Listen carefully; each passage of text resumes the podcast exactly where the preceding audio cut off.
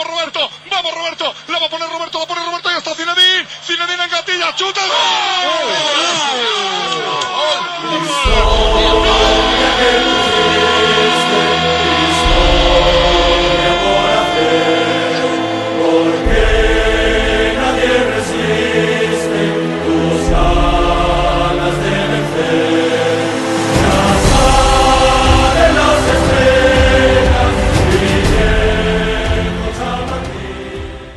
On va remercier cette année 2022 du côté du Real Madrid. Elle a été une année exceptionnelle, que ce soit pour le Real Madrid et pour Esprit Madridista. De retour en cette année 2023, on profite de cette occasion pour vous souhaiter la bonne année, les meilleurs vœux, de faire aussi bien pour le Real Madrid euh, en 2023 qu'en 2022. Et euh, justement, à, à ce niveau-là, on va essayer de, de, revenir sur euh, déjà ce petit bilan de, de, de fin de fin d'année, parce qu'on est de retour après plusieurs semaines suite à la Coupe du Monde, et aussi surtout sur le premier match de la saison, enfin le premier match de la de la reprise qui a eu lieu contre le Real Valladolid. Et ce sera toujours avec notre partenaire du journal du Real. Et cette semaine, ce sera ben, celui qui n'est plus le joker, mais qui fait partie pleinement de l'équipe, c'est Abdou. Salut Abdou.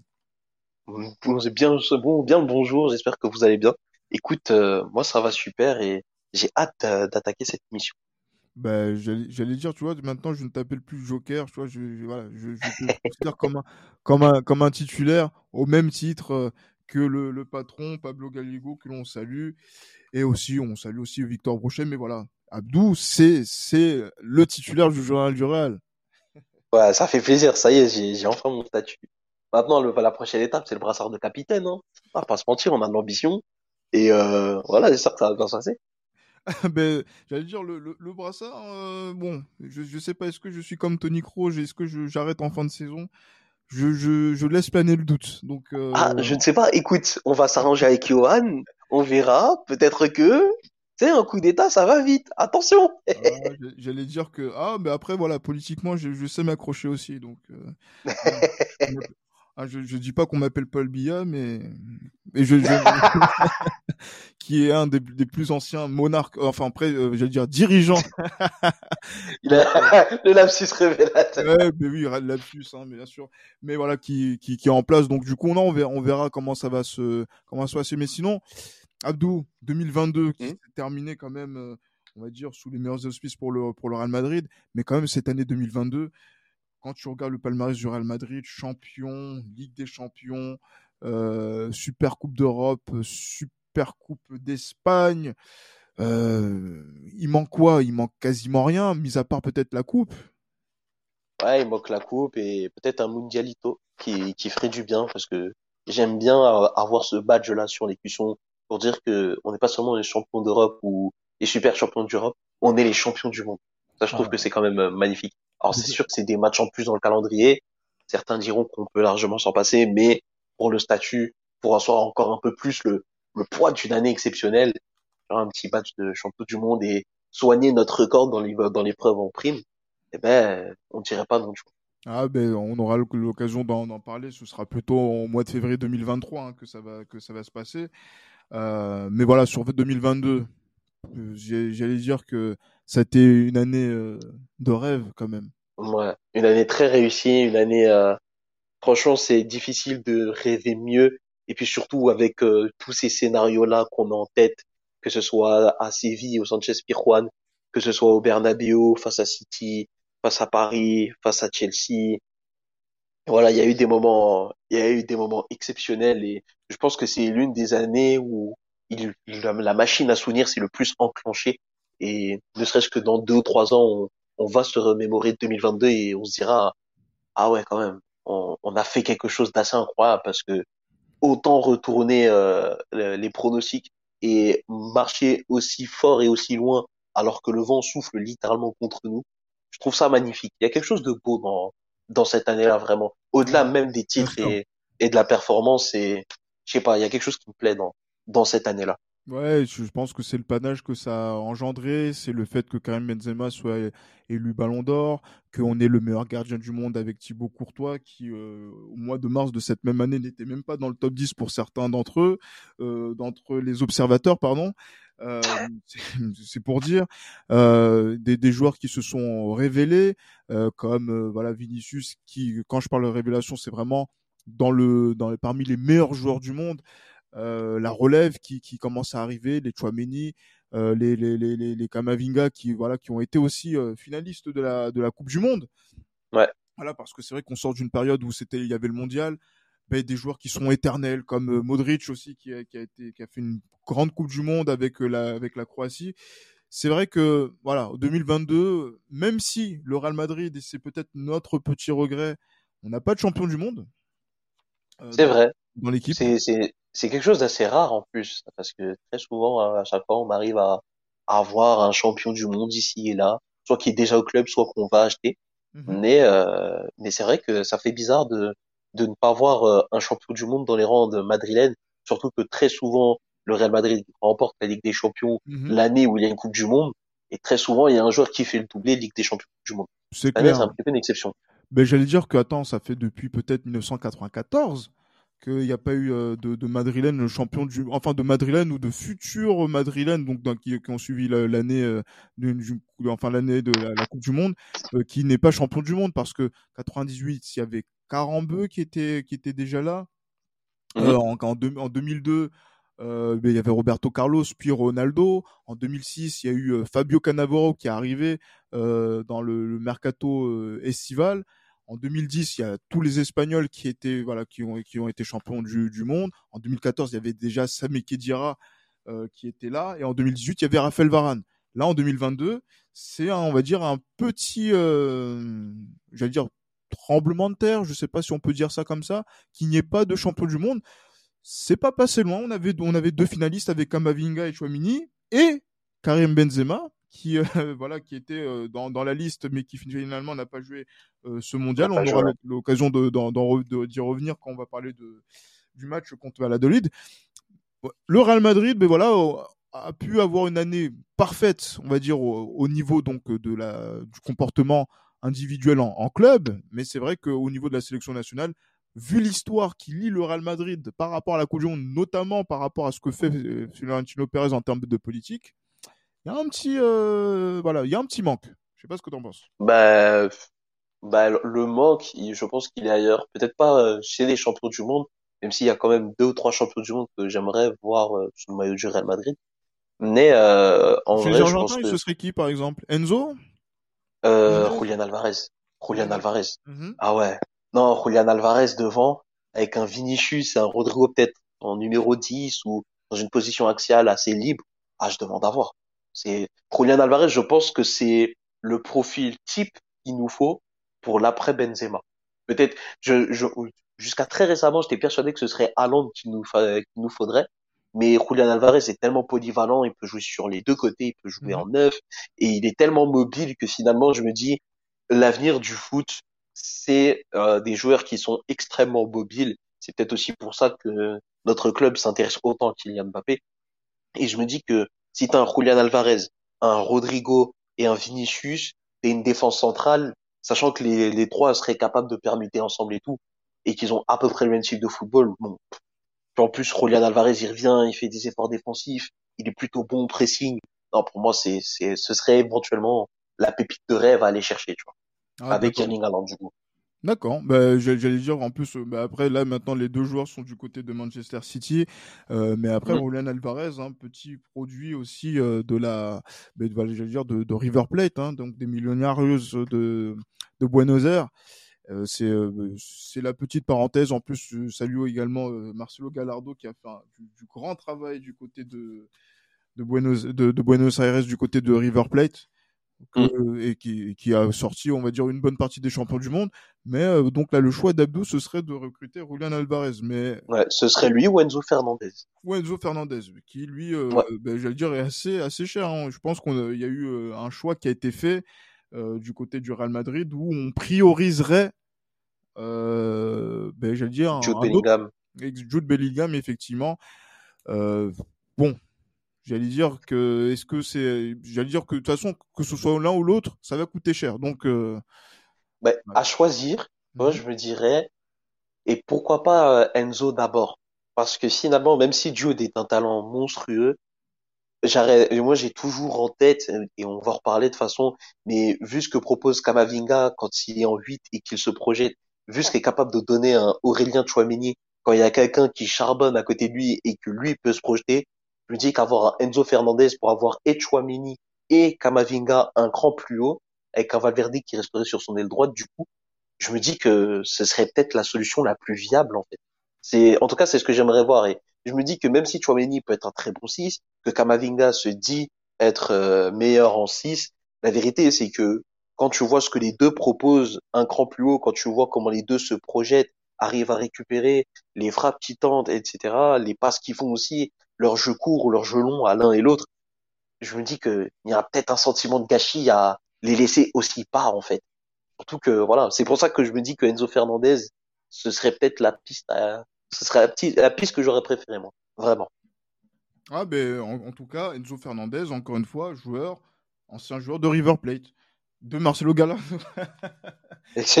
On en revient toujours à lui, hein, décidément. ses travaux sont colossaux. Exactement. Hein, voilà, je, voyais qu'il y a eu des propagandes qui ont été faites par Yohan, notamment dans le dernier épisode, par-ci par-là, et tout au long de, cette, de, ce début de saison autour de, de Didier Deschamps. Euh, voilà. Si on, il a failli, il a failli réussir son coup avec Didier Deschamps. Il a failli, il a failli, mais justement, il a failli. Il a failli. Il a failli. on salue Johan s'il passe par là. Ben oui, on, on, le salue, on le retrouvera justement, euh, je pense, très, dans, le, dans les prochains épisodes d'Esprit Madridista.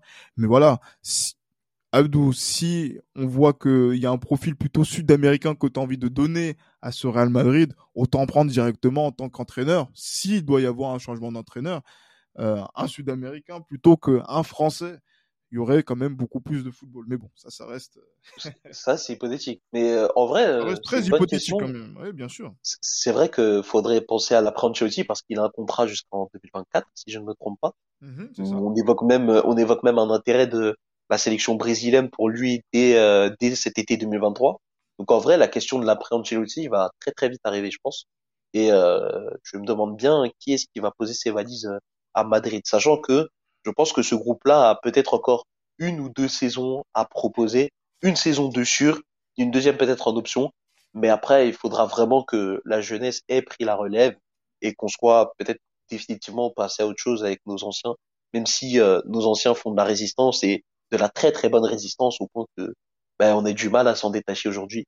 Je pense ah notamment à un qui voilà qui qui risque très certainement de prendre sa retraite dès cet été et dont on supplie de continuer une saison en plus. Donc on verra bien. Ah oui, clairement, mais Tony Kroos, hein, qui euh, justement donc euh, aurait fait part de ses intentions d'arrêter en fin de saison, de prendre tout, tout bonnement et simplement sa, sa retraite, ce qui euh, serait un, départ au sommet. J'allais dire, ce serait tout à son honneur, donc il faudrait voir comment les choses vont se, vont se faire. Il a quoi? Il a eu 33 ans là en ce, en ce début d'année? Non, je crois qu'il va avoir 30... ouais, il, va... il a 33 ans justement, donc là. et il va sur ses 34. C'est ça. J'allais dire que là, il a, il a, fêté son anniversaire le, le 3 janvier, hein, donc euh, euh, je pense que c'est la date d'enregistrement du, du, du, podcast au moment où il sort euh, chez, chez, vous. Donc du coup, on souhaite bon anniversaire à Tony Kroos. Ouais, bon anniversaire à lui. Bon anniversaire, non, c'est le 4 janvier. Le 4 janvier. Ah, c'est le 4 ah, c'est demain, du coup. Ce sera, ce sera demain, effectivement. Donc du coup, euh, on lui souhaitera bon anniversaire. Ce sera ses 33 ans. Ah, Tony Kroos, 33 ans, il peut encore donner quelques années, surtout quand on voit un, Lucas Modric euh, qui a qui a ce qui a un tel niveau. Et euh, franchement, c'est je bon, comme tu dit, on on attend de voir ceux qui sont en mesure de, de choisir leur destin, mais il faut préparer la suite. Et c'est vrai que cette Coupe du Monde nous a donné peut-être quelques petits enseignements à ce niveau-là. Mais Adou, je te propose qu'on fasse quoi?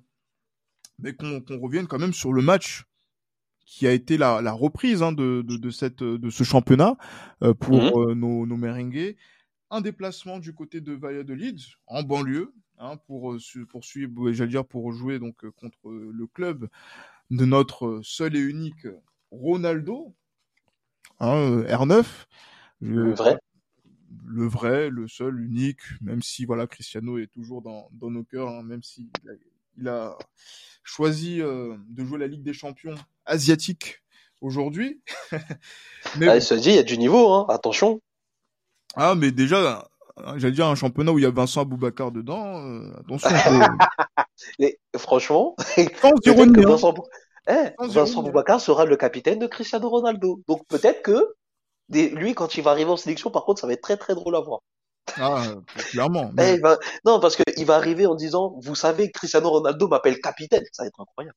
Ça va être incroyable. Franchement, restez branchés sur le foot africain et camerounais là prochainement. On va ah voir des choses étonnantes. Clairement. Même s'il y a un championnat d'Afrique des Nations là qui, a, qui aura lieu. Euh, Dans un an. De, non, de, même championnat d'Afrique, le Chan.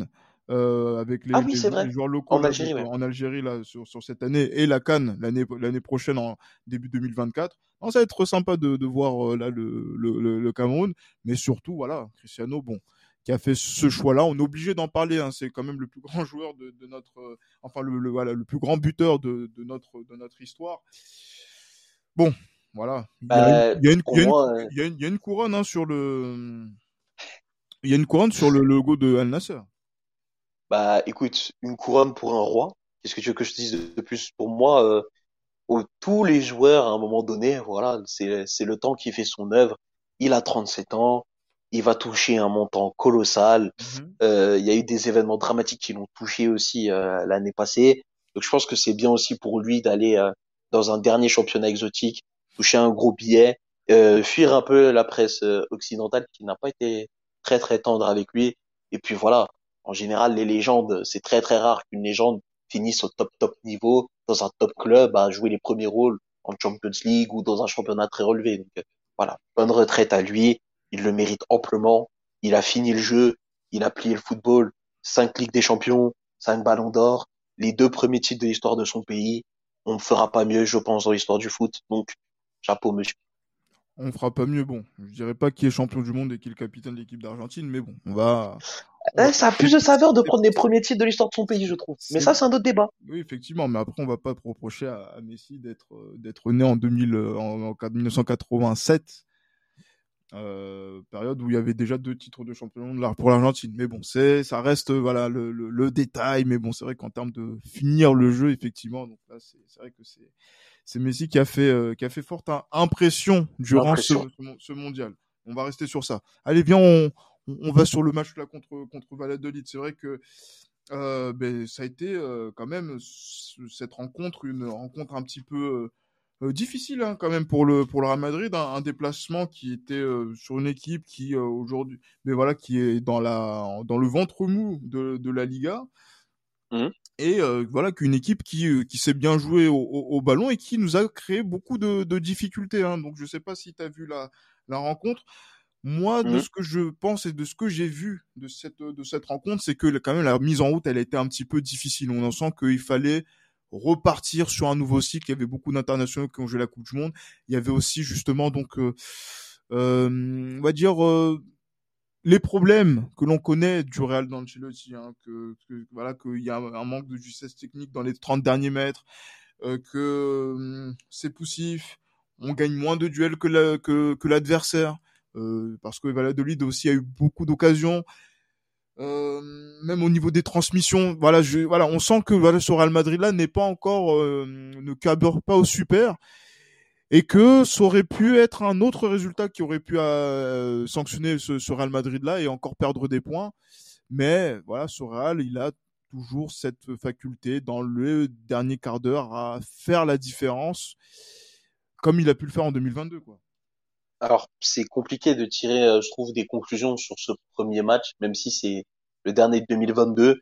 Les niveaux physiques sont disparates. Il y en a qui reviennent de Coupe du Monde et qui ont, je pense, besoin d'un petit peu lever le pied et peut-être un peu moins jouer sur les deux trois prochaines rencontres, histoire qu'on les retrouve euh, qu'on les retrouve frais et de nouveau opérationnels pour la Super Coupe d'Espagne.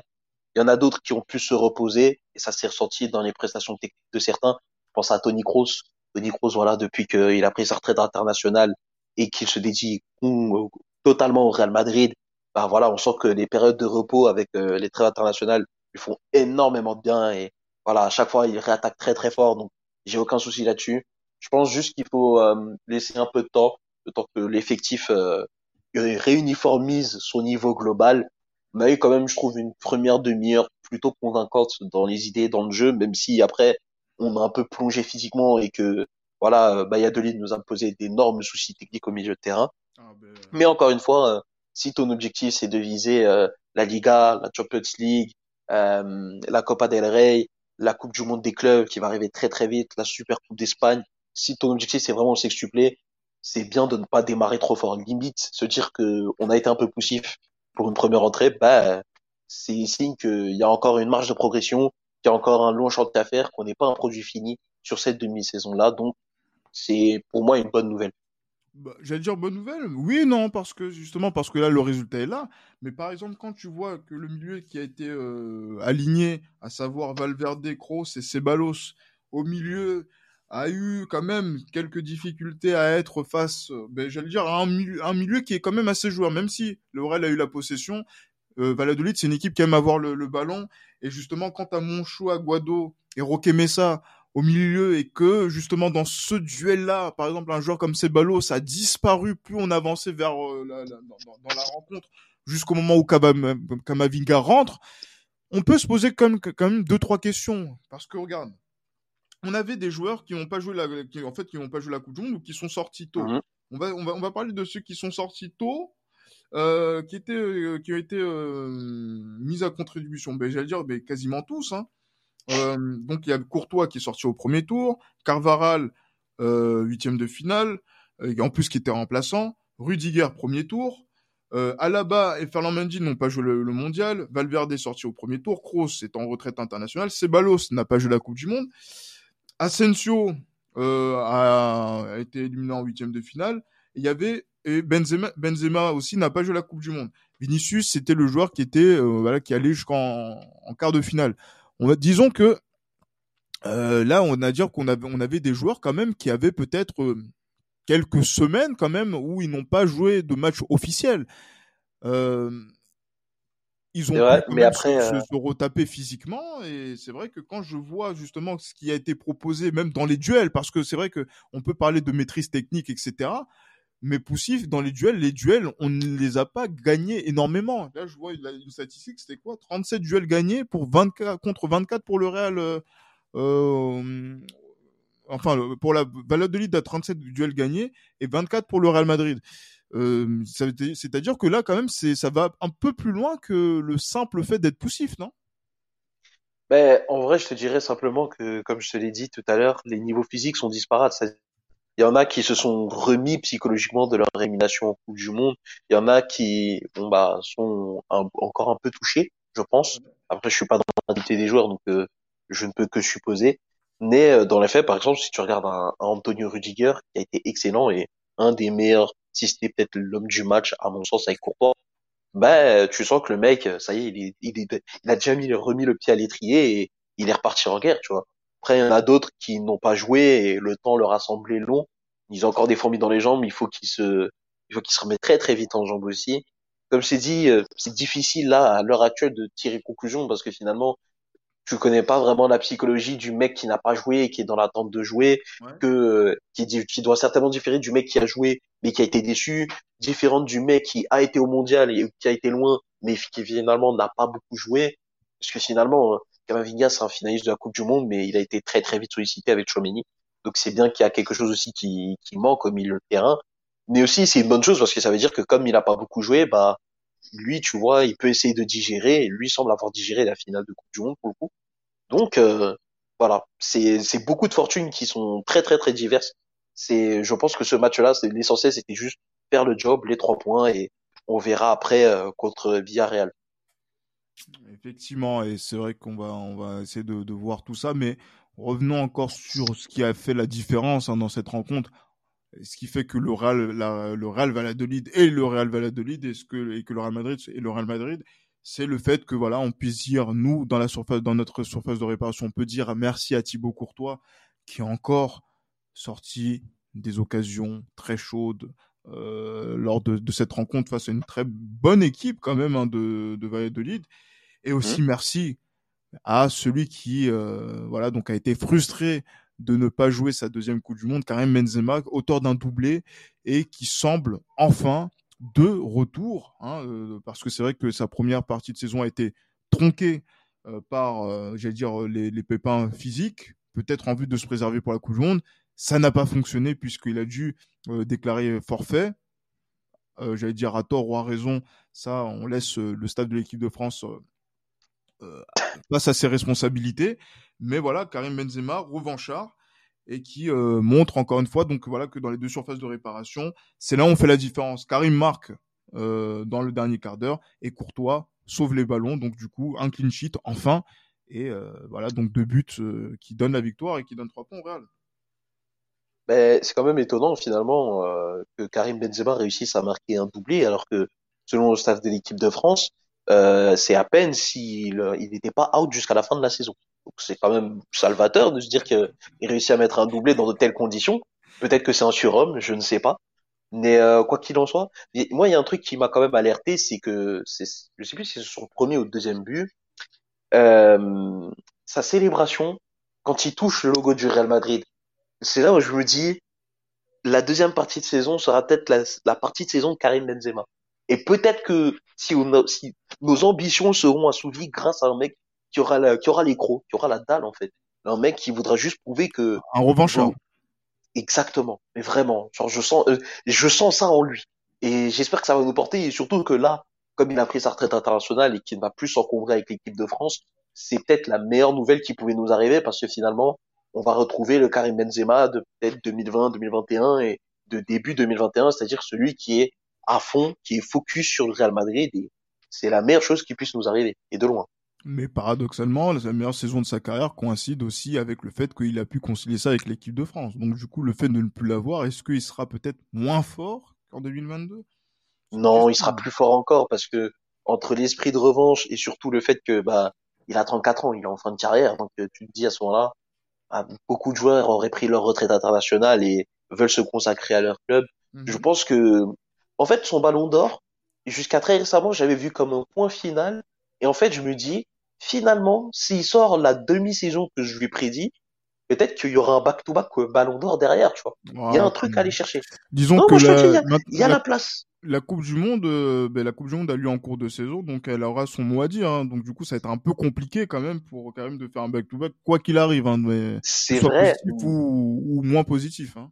c'est vrai, mais quand on regarde ces derniers temps, euh, la Coupe du Monde, alors un- d'un point de vue précis, j'ai rien à dire, c'est la compétition que tout le monde rêve de soulever, mais d'un point de vue sportif, la compétition quand même qui fait un peu, qui est un peu juge de paix, ça reste la Champions League. Et si euh, le, si Karim va au bout, si le Real Madrid va au bout et qui sort une top performance à chaque tour, comme il l'a fait l'année dernière, il n'y a pas grand chose qui pourrait euh, lui échapper, dont le Ballon d'Or. Franchement, tout dépendra. Si on arrive à, aller chercher ce, ce, ce sextuplé là, ou au, minimum un quintuplé, j'ai vraiment du mal à voir Benzema ne, ne pas soulever le Ballon d'Or. Non, on, on- on verra, on verra bien. Là, je pense que là, on fait voilà quelques petites projections, même si voilà, moi, Mm. je pense que euh, voilà, le Ballon d'Or euh, se jouera entre le vainqueur, euh, soit de, euh, soit le vainqueur de, de voilà donc de- de- d'Argentine-France ou, ou autre. Mais bon, on sait jamais comment la saison peut se, se décliner. On va essayer de, de voir comment les choses euh, se, se mettent en place. Et oui aussi, euh, moi, je voulais revenir aussi sur un truc aussi euh, Mhm. qui avait eu lieu dans, dans cette rencontre. Euh, on dit merci Courtois, on dit merci à Karim. Est-ce que quand même, quand on regarde le, le- le scénario de la rencontre et encore une fois ce qui a fait polémique et à la fois à la Coupe du Monde et aussi sur cette rencontre, est-ce qu'on pourrait pas dire aussi un petit peu merci à l'arbitre? Pourquoi Je vais m'exprimer, je, je vais m'exprimer par rapport à ça. Parce Mhm. que quand même, le match, a eu très peu de fautes. Je vois qu'il y a eu 7 fautes du côté de Valladolid, 9 du côté du Real, 16 fautes dans une rencontre de 90 minutes c'est, euh, on va dire, quelque chose qui est quand même assez euh, remarquable pour, euh, j'allais dire, même pour, que le match soit quand même assez agréable. Euh, mais Valladolid a pris un rouge pour contestation de Sergio Leone, qui, est, qui fait suite aussi à tout ce qui s'est passé, notamment par rapport au premier penalty qui a été euh, sifflé en faveur euh, du, Real Madrid et qui a été transformé par Karim Benzema. Euh, ouais, il faut vraiment, euh, j'allais dire, où en fait là sur les, sur les mains, on est vraiment un petit peu euh, décontenancé. C'est un peu main- aléatoire, ouais. Oui, effectivement, la main qui avait, il y, a main- il y avait une main donc dans la surface de réparation de, de Valladolid en première mi-temps qui n'a pas été sifflée, alors qu'on a vu clairement qu'il y avait main, qui était peut-être assez décollée, mais bon, c'est vrai que dans l'esprit, je l'aurais pas sifflé. De la même manière que je n'aurais pas forcément sifflé le penalty en faveur du Real Madrid, même si, voilà, à partir du moment où tu vois la main, comment elle s'est mise, comment le joueur se met en, opposition par rapport au, ballon. L'arbitre, quand il le revoit à la VAR, il donne penalty. Et après de ce penalty, il y a une série de contestations, ça chauffe un peu. Sergio Leone qui est expulsé, euh, qui termine à 10. Et finalement, voilà, le Real Madrid n'a plus qu'à dérouler pour pouvoir s'imposer. Voilà. Est-ce que là aujourd'hui, est-ce que voilà, il y a eu peut-être ce petit coup de pouce qu'il faut quand même parfois de temps en temps reconnaître pour que le Real puisse s'imposer? Est-ce que tu le vois comme ça ou tu te dis bon, c'est non Est-ce que j'exagère? Euh, c'est pas exagéré. Après, c'est pas, c'est pas immoral de le penser, mais j'aurais du mal à mettre ça sur le dos du coup de pouce, tant l'arbitrage en Liga est catastrophique et aléatoire.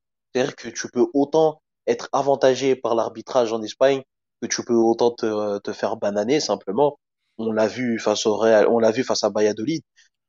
on l'a vu un peu plus tard dans le derby catalan entre l'Espagnol de Barcelone et le FC Barcelone en Camp Nou.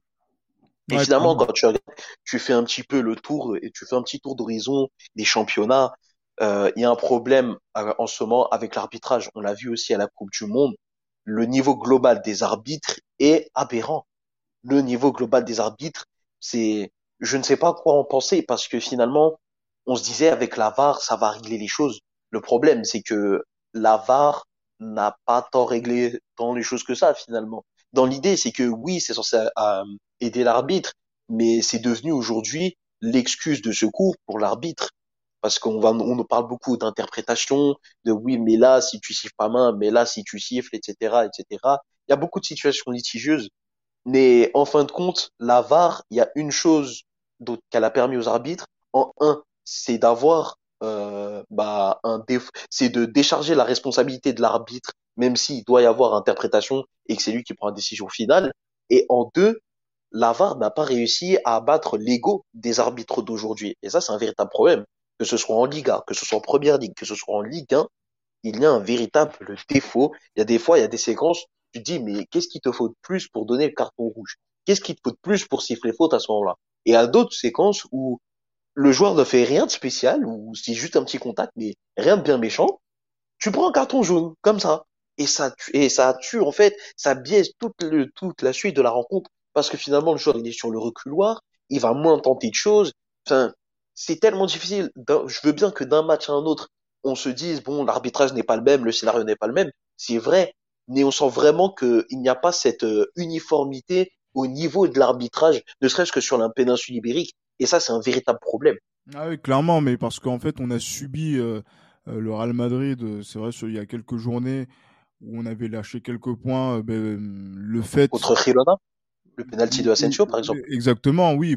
J'allais dire poitrine, poitrine, poitrine main, donne penalty. Ah bon? Voilà, donc c'est vrai que on n'avait pas été forcément très satisfait. Et là, encore une fois, on a failli se dire en première période, ben, j'allais dire, il y avait main, pourquoi il a pas sifflé? Alors que euh, finalement, euh, j'allais dire que le penalty, il arrive bien dans voilà un moment où heureusement qu'on marque quand même parce que sinon on vit euh, les dernières minutes de la rencontre en n'étant pas forcément dans les dans les meilleures prédispositions. Mais c'est vrai que voilà, jeu de main, jeu de vilain, effectivement, c'est le, le, vraiment le, le, propre hein, de, de, ces, de, de, ces, de ces rencontres.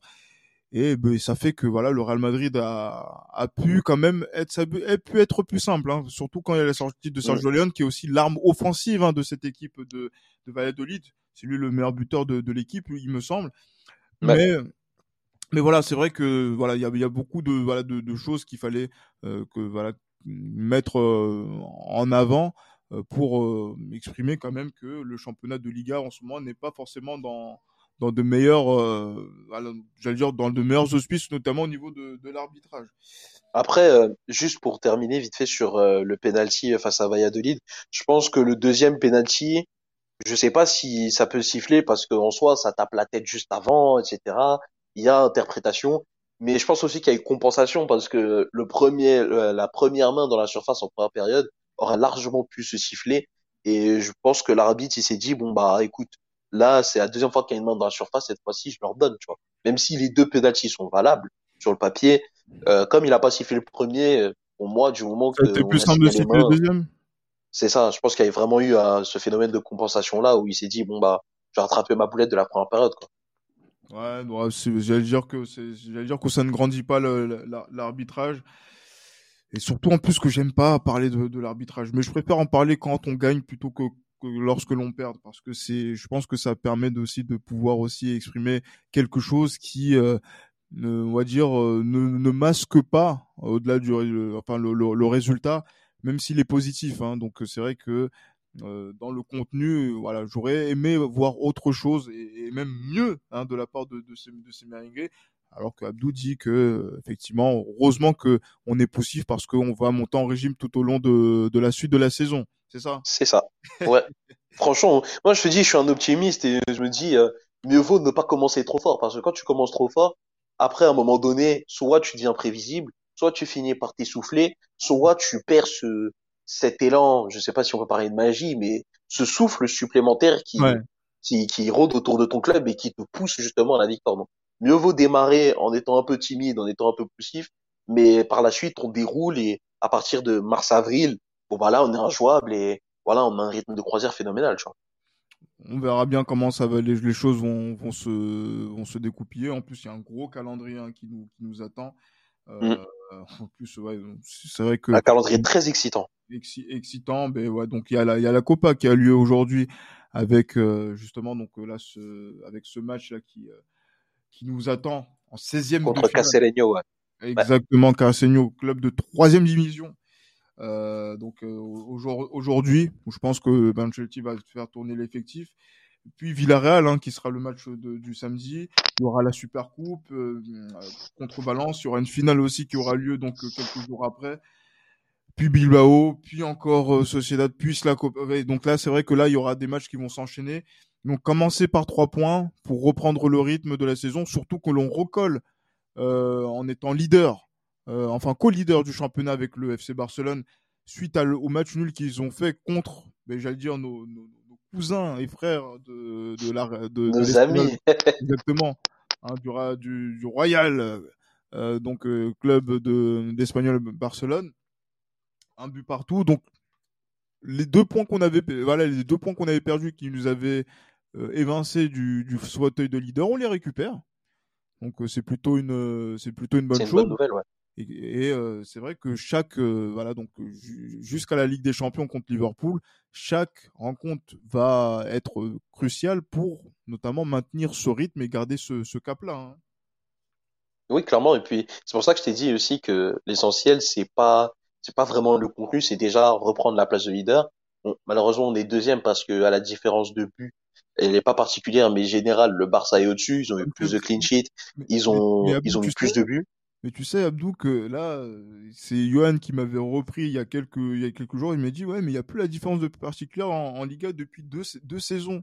Donc c'est à dire j'ai fait deux saisons d'esprit madridista en me disant on a l'ascendant sur le FC Barcelone parce qu'on est devant la différence de but particulière alors qu'elle n'existe plus.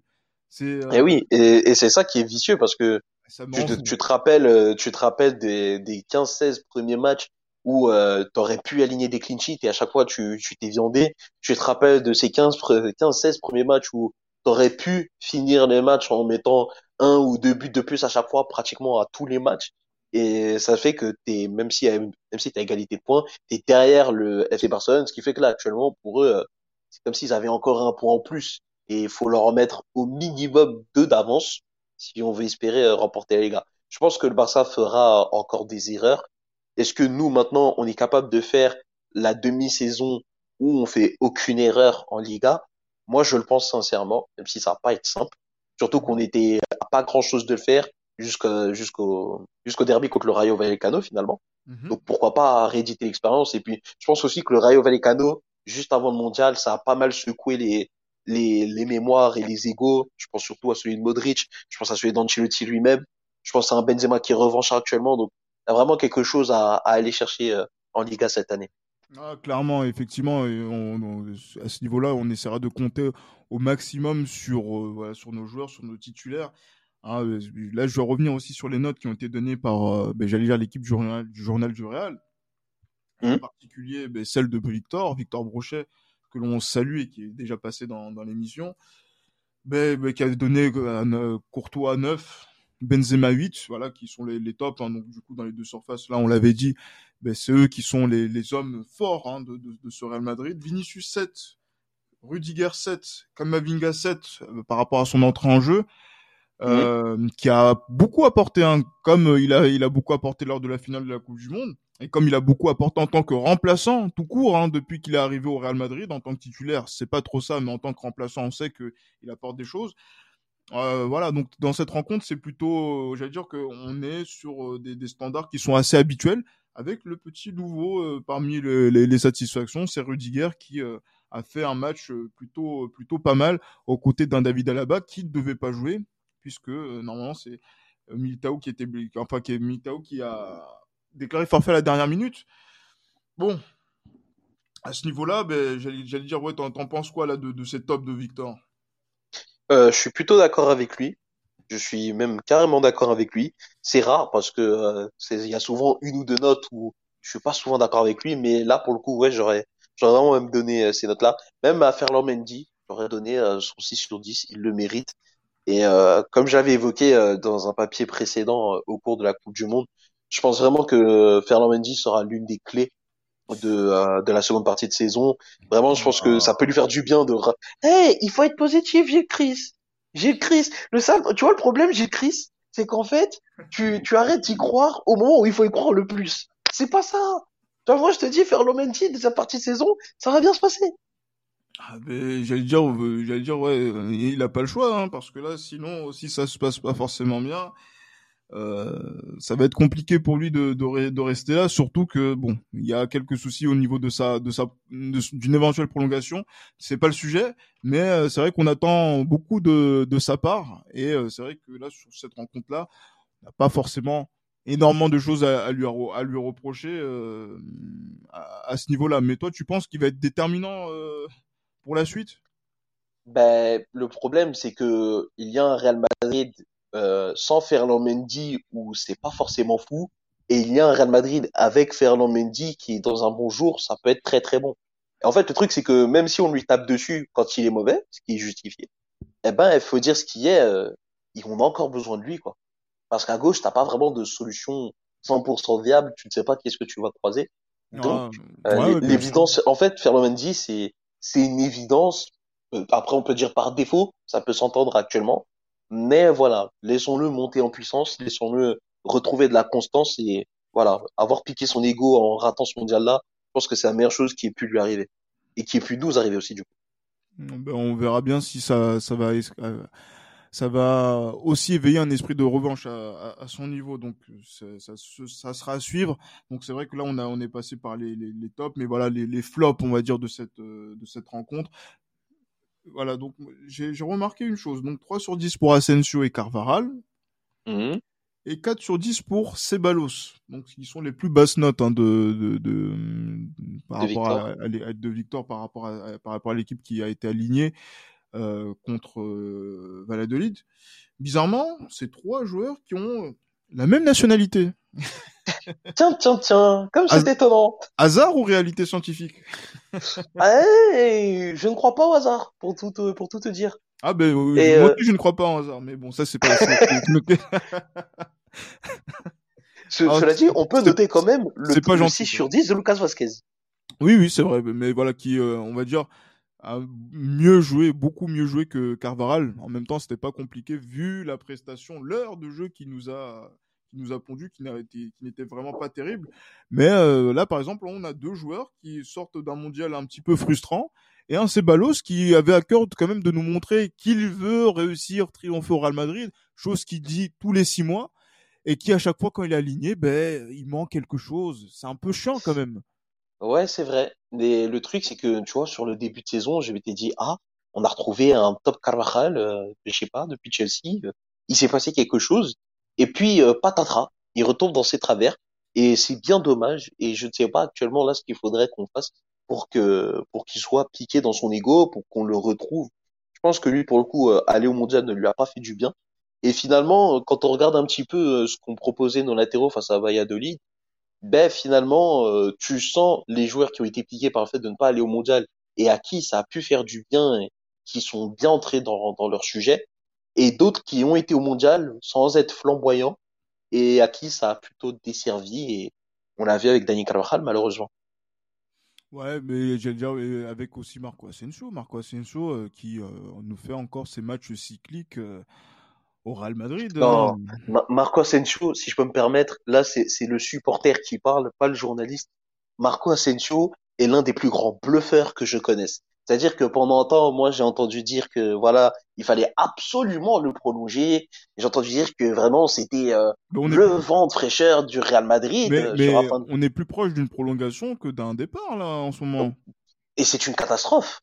C'est une catastrophe parce que on vous, vous vous faites aveugler, vous vous faites feinter. C'est comme avec Lucas Vasquez. Écoute, quand il fallait prolonger Lucas Vasquez, son niveau approchait de celui de Lionel Messi en 2012. Là, Asensio, vous vous faites avoir pareil. Non, je suis pas d'accord. Pour moi, il doit pas prolonger. On n'a qu'à le laisser partir libre, aller chercher quelqu'un d'autre, ou faire monter peut-être un Peter Federico, ou enfin donner des minutes à, à Sergio Arribas. Parce que franchement, non, c'est plus possible. Marco Asensio, ça fait combien de temps qu'on attend de lui? Ça fait combien de temps qu'on mise sur lui qu'il ne fallait pas troubler sa progression et ne pas lui donner numéro 7 Ça fait combien? Toujours des excuses pour lui. Ça y est, ça suffit. Franchement, bon vent à voyeur, monsieur Asensio. Merci pour tout, c'était cool. Mais maintenant, faut y aller. Il y a des offres, il y a des offres en première ligue qui peuvent être sympas. Franchement, un petit Brentford pour se relancer, un petit duo avec euh, Brian Bemo ou euh, avec un Ivan Tounet, ça peut le faire largement. Mais tonton, merci, au revoir, quoi. C'est bon. Euh, je sais que tu changeras d'avis quand il marquera le but de la victoire contre Villarreal une fois sorti du banc. Ah, non, ça risque pas. ça, ça risque pas ça. ça, ça je, je, change très très peu d'avis pour te dire. Ah là, ça, ça, ça bougera pas, même s'il marque là des buts importants. Même contre Liverpool, il peut marquer un but comme ça, et là, on l'a tous. Ouais, je, je miserais plus sur un Benzema, mais même, écoute, même si demain il ramène une quinzième Ligue des Champions, il doit quand même partir. Parce qu'encore une fois, il est en train de vous feinter. Il est en train de vous aveugler. Vous ne vous rendez pas compte. Vraiment. Pour moi, c'est une mascarade. Vraiment, je vous le dis. C'est une mascarade. Ah, en tout cas, ce poste-là, effectivement, c'est pas forcément le coup de foudre. Hein. Bon, euh, pour euh, pour nous, même que ce soit aussi pour Johan aussi qui euh, en, en, parlait, de la même façon que Dani Ceballos, ouais, bon, ouais, on commence à se bah, lasser Dani hein. Ceballos, bah ouais, Dani Ceballos, moi j'avais, pour le coup, lui, j'avais vraiment misé sur lui. Tu vois, je m'étais dit, voilà, il peut avoir un rôle important et tout. Et euh, jusque-là, il y a de quoi être déçu, ouais, c'est clair. Mais bon, on verra, on verra ce que ça donne. La seconde partie de saison est encore très très longue. On est qu'au balbutiement la seconde partie de saison, donc euh, on verra bien où tout cela mène.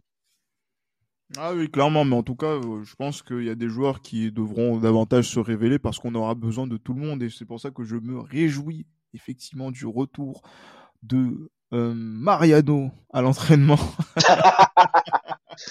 Par contre, il y a une chose qu'il faut que vous sachiez, c'est que depuis son but dans le Classico en 2019-2020 au Bernabeu, Mariano est devenu mon chouchou. Alors ne, me demandez pas pourquoi, ne me demandez pas d'explication, mais Mariano, c'est mon chouchou, c'est mon soldat. Donc, pas touche à Mariano. C'est pour moi, c'est pour moi c'est le joueur de foot qui a peut-être le plus réussi dans l'histoire de ce sport. Il est arrivé et sans faire grand chose, il a pris deux Ligues des Champions, il a pris deux Ligas. Non, c'est un génie. C'est un génie. Il mène la carrière que j'aurais rêvé de mener moi. Littéralement. En sachant que sur un terrain, hmm, mon niveau est bizarre. Tu vois? Franchement, Mariano, j'ai que du respect. Ah ouais, j'ai que du respect pour lui, il faut être honnête. Non, mais écoute, écoute Gilles Chris, je demande à n'importe quel Madridista, tu signes pour avoir la même carrière que Mariano et le même palmarès, tout le monde dit oui. Qu'on soit très clair là-dessus. Clairement, clairement. Après, voilà, je pense que oui, c'est vrai qu'il il doit être très important dans un groupe, il doit être crucial, fondamental. Et, voilà, on sent, tu vois, tu vois, c'est un peu comme Marcelo l'année dernière, tu vois, il était dans le groupe et on a senti le, le poids de sa présence. Et je suis persuadé que le retour de Mariano va, je sais pas, il va se passer des choses. Tu vois, on va, ça y est, on va, on, va aller chercher tout. Mais on attend, on attendra de voir en couple ce que ça va donner. On verra dans le prochain épisode si euh, ça va apporter quelque chose, hein, puisque je pense qu'il sera, il y a des chances qu'il soit aligné. Hein, euh, euh, je ne l'ai pas vu, je ne l'ai pas vu dans, dans la feuille qui annonce le groupe. Il n'est pas dans les je... convoqués. Hein. Alors peut-être que peut-être que j'ai pas bien vu, mais il me semble pas qu'il soit dans le groupe. Ah mince. Bah, j'allais dire ouais non nous qui voulons nous qui voulons voir Mariano car oui, parce qu'il a repris l'entraînement ouais, euh, assez, assez récemment, hein, quand même. Donc, euh. C'est vrai. C'est vrai, mais je, je suis un peu dépité parce que euh, voilà, enfin après Ronaldo et Messi, euh, Mariano, j'ai jamais vu plus fort, donc euh, c'est un peu dommage que qu'on le rate, quoi. C'est ah là là, quel dommage. Ah non, mais bon, on va, on va être attentif à, bien évidemment, à tout ce qui va, qui va ressortir de, de l'actualité du, du, Real Madrid au cours de cette semaine, que ce soit en Coupe du Roi, que ce soit aussi en, Liga, hein, donc euh, qui va être euh, très très importante euh, également, justement pour mais tout ce qu'on a pu évoquer et, nos objectifs sur l'année 2023. Ben Abdou, on va, on va, on va terminer hein, donc cet épisode. Déjà, merci d'avoir représenté encore une fois dignement euh, le journal du Real dans cet épisode. Merci à merci à toi pour l'invitation. Encore une fois, c'était un plaisir et j'espère euh, revenir très très vite. Effe- effecti- effecti- effectivement, mais on- en tout cas, la, la- la porte est toujours grand- grande ouverte et on sait que voilà, Abdou, c'est un, un, un vrai soldat. Et euh, voilà, donc euh, on va conclure en bien sûr dédiant quand même cet épisode, ce premier de l'année 2023, à quand même un, à un joueur qui est, euh, a fait partie quand même de, de- de- des icônes du, du football et même à deux joueurs hein, qui euh, ont été, euh, ben, qui au cours de la saison passée et là de, de cette et de l'année passée aussi ont, ont disparu. Euh, on pense à Appelé, bien évidemment, et à Paco Rento Mm. qui nous ont quittés euh, assez récemment, qui sont de, de légendes de, de, de notre football du Real Madrid et du football tout court et du sport. En parlant de, de Pelé, euh, je sais qu'il y a eu euh, un, ben, j'allais dire euh, quelque chose qui avait qui a été organisé, hein, donc euh, justement, donc, euh, à- donc oui, c'est Emilio Brutagnolo qui a, qui a représenté le Real Madrid au, aux, j'allais dire aux obsèques, là, la Aux veille non, la, la veille funèbre qui, qui, est- qui, est, qui est fait, euh, qui est faite pour Pelé, qui va être enterré aujourd'hui euh, au Brésil. Donc euh, voilà, donc euh, un, un mot sur Pelé, Abdou? Le roi, le le plus grand, le meilleur, le plus grand joueur de tous les temps, pour moi en tout cas, sans débat. Euh, celui qui a inspiré euh, toutes les générations, le premier à avoir réalisé tant de gestes dont on dit que d'autres joueurs ce sont leurs gestes signature, le premier à avoir tout changé, le premier joueur star qui a vraiment euh, traversé toutes les frontières de tous les continents. Voilà, un grand monsieur nous a quittés, mais euh, son héritage lui est plus vivant que jamais et j'espère que peut-être un jour, d'ici 10, 20, 30 ans, si on est encore en vie, on aura la chance de de voir un autre joueur de ce calibre-là parce que c'est assez exceptionnel ce qu'il a réalisé. C'est assez exceptionnel et lui aussi, effectivement, lui jouait en blanc pour euh, faire sa légende.